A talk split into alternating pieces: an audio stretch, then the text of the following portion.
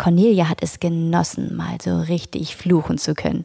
Das darf sie als Kommissarin für den Tatort oder in einer ihrer anderen zahlreichen Produktionen für den öffentlich-rechtlichen sonst nämlich eher nicht. Im neuen Netflix Original Freaks schon. Da spielt sie die Wendy, eine kleinlaute Familienmutti, die auf einmal Superkräfte bekommt. Fortan ist sie hin und her gerissen zwischen die Welt retten und Familienleben. Wir haben uns unter anderem über ihren neuen Film, Superkräfte und ihre Lieblingsserien unterhalten. Der Film trägt ja den Titel Freaks. Im Film nennt ihr euch aber auch oft Superhelden. Was ist denn deine Rolle für dich? Freak oder Superheld? Eigentlich genau was dazwischen, ne? weil ein Freak, finde ich, hat ja fast ein bisschen was negativ besetztes sowas wie Nerd oder so. Und sie ist bestimmt jemand, der ein bisschen speziell ist, aber sie ist jetzt niemand, den man irgendwie abschätzig anschaut oder so. Und Superhero ist für mich jemand, der, der ganz bewusst sagt, ich wirke was Gutes und an dem Punkt ist sie ja auch noch nicht so richtig. Sondern es ist eigentlich genau so eine Entwicklung vom, ich fühle mich eigentlich selber eher als Freak und als so ein bisschen stranger Mensch zu, ah, ich entdecke, ich habe Superkräfte und vielleicht kann ich ja damit auch noch was Gutes bewirken irgendwann. Im Film werden die Kräfte ja unterdrückt von so kleinen blauen Pillen. Nehmen wir mal an, du müsstest die im echten Leben auch nehmen und würdest sie absetzen. Was glaubst du, würde sich bei dir für eine Kraft entwickeln? Also meine Wunschkraft wäre, dass ich mich durch die Gegend beamen kann. Das fände ich wahnsinnig hilfreich, weil ich dann irgendwie meine über ganz Deutschland verteilte Familie und Freunde jederzeit zu dem Zeitpunkt, wo ich das gerne möchte, sehen kann. Also das fände ich das, was ich ähm, das, was mir wahnsinnig Spaß machen würde. Das würde auch enorm viel Zeit einsparen. Ja, eben, ja, eben. Also natürlich würde man dann äh, die Zeiten vermissen, die man im Zug verbringt und Hörbücher hört oder Netflix-Serien schaut. Aber ähm, es wäre schon irgendwie ganz lustig.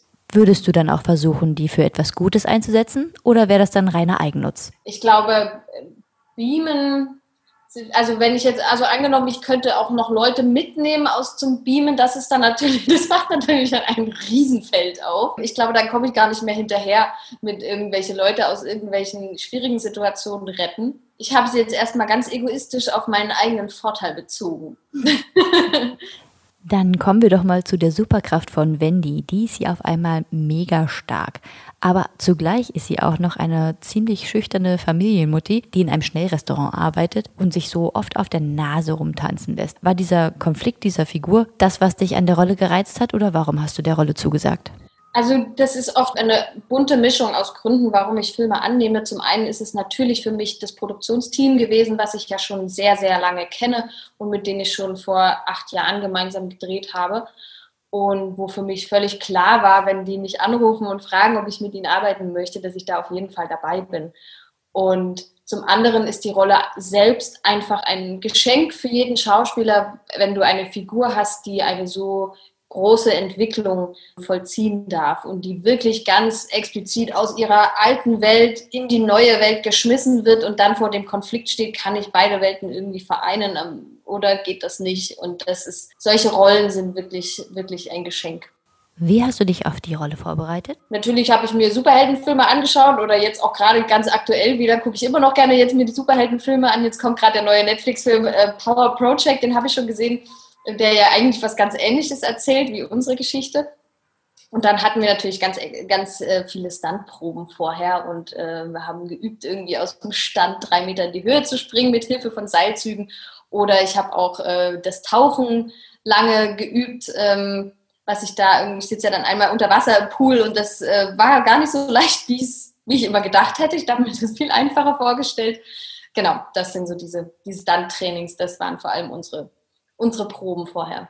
Und was macht euren Film jetzt so besonders, dass man lieber euren Film anschauen sollte und der in den Top Ten nach ganz vorne kommt, anstatt andere Superheldenfilme? Ich glaube, die Mischung ist ganz spannend bei uns, weil es eben ganz viele Komponenten in einem Film vereint. Wir haben eine Liebesgeschichte, wir haben ein Drama, wir haben irgendwie auch Humor, finde ich. Wir haben natürlich einen Superheldenfilm, wir haben eine Coming Out, eine, eine Geschichte von jemandem, der entdeckt, er ist ein ganz anderer Mensch. Und das finde ich eine ganz interessante Kombi. Und ich hoffe, dass da ganz viele Menschen das auch so so sehen können und jeder für sich so ein bisschen was rauszieht. Marek, die Filmrolle von deinem Kollegen Wotan Wilke Möhring, ist fest davon überzeugt, dass extra talentierte Menschen, also so nenne ich sie jetzt mal kurz, und sogenannte Normalos in Anführungszeichen nicht miteinander leben können. Wie siehst du das?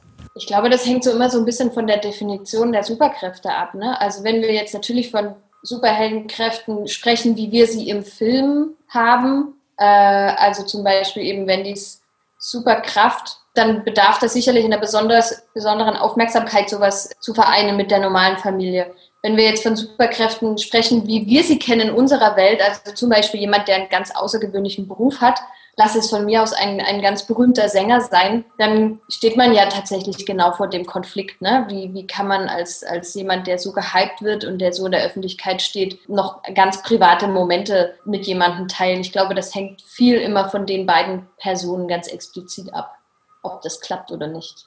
Hm, stimmt. Deine Superkraft, also die Fähigkeit zu beamen, würde ja das Familienleben sogar noch fördern. Im Idealfall. ich gehe mal kurz arbeiten und ich bin abends zu Hause, ne? Ja.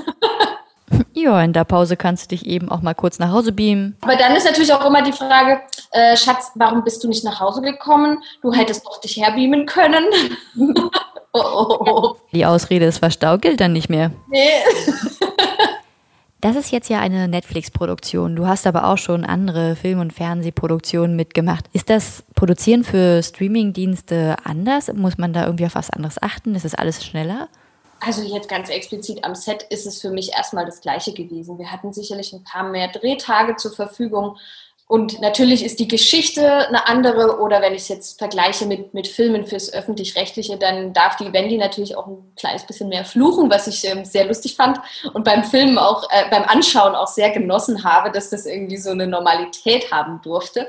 Aber vom, vom Drehablauf selber ist das, ist das erstmal gar nicht, nicht, gar nicht anders. Gib uns doch mal deine Film- und Serientipps. Was sollen wir alles auf Netflix geguckt haben? Neben Freaks natürlich. Also ja gut, ich bin ein ganz klassischer Dark-Fan äh, und habe mir alle drei Staffeln angeschaut und mochte das von Anfang bis Ende. Ich bin immer ein großer Fan von deutschen Produktionen. Ich liebe es, deutschen Kollegen beim Spielen zuzuschauen.